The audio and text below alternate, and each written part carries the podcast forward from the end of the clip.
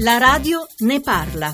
Salve, il mio nome è Carlo. Nonostante il fatto di aver diagnosticata la malattia dal 2000 per l'epatite C genotipo 1B, mi è stato detto all'ultimo controllo che non sono abbastanza grave per accedere alle nuove cure che sembrerebbero essere risolutive.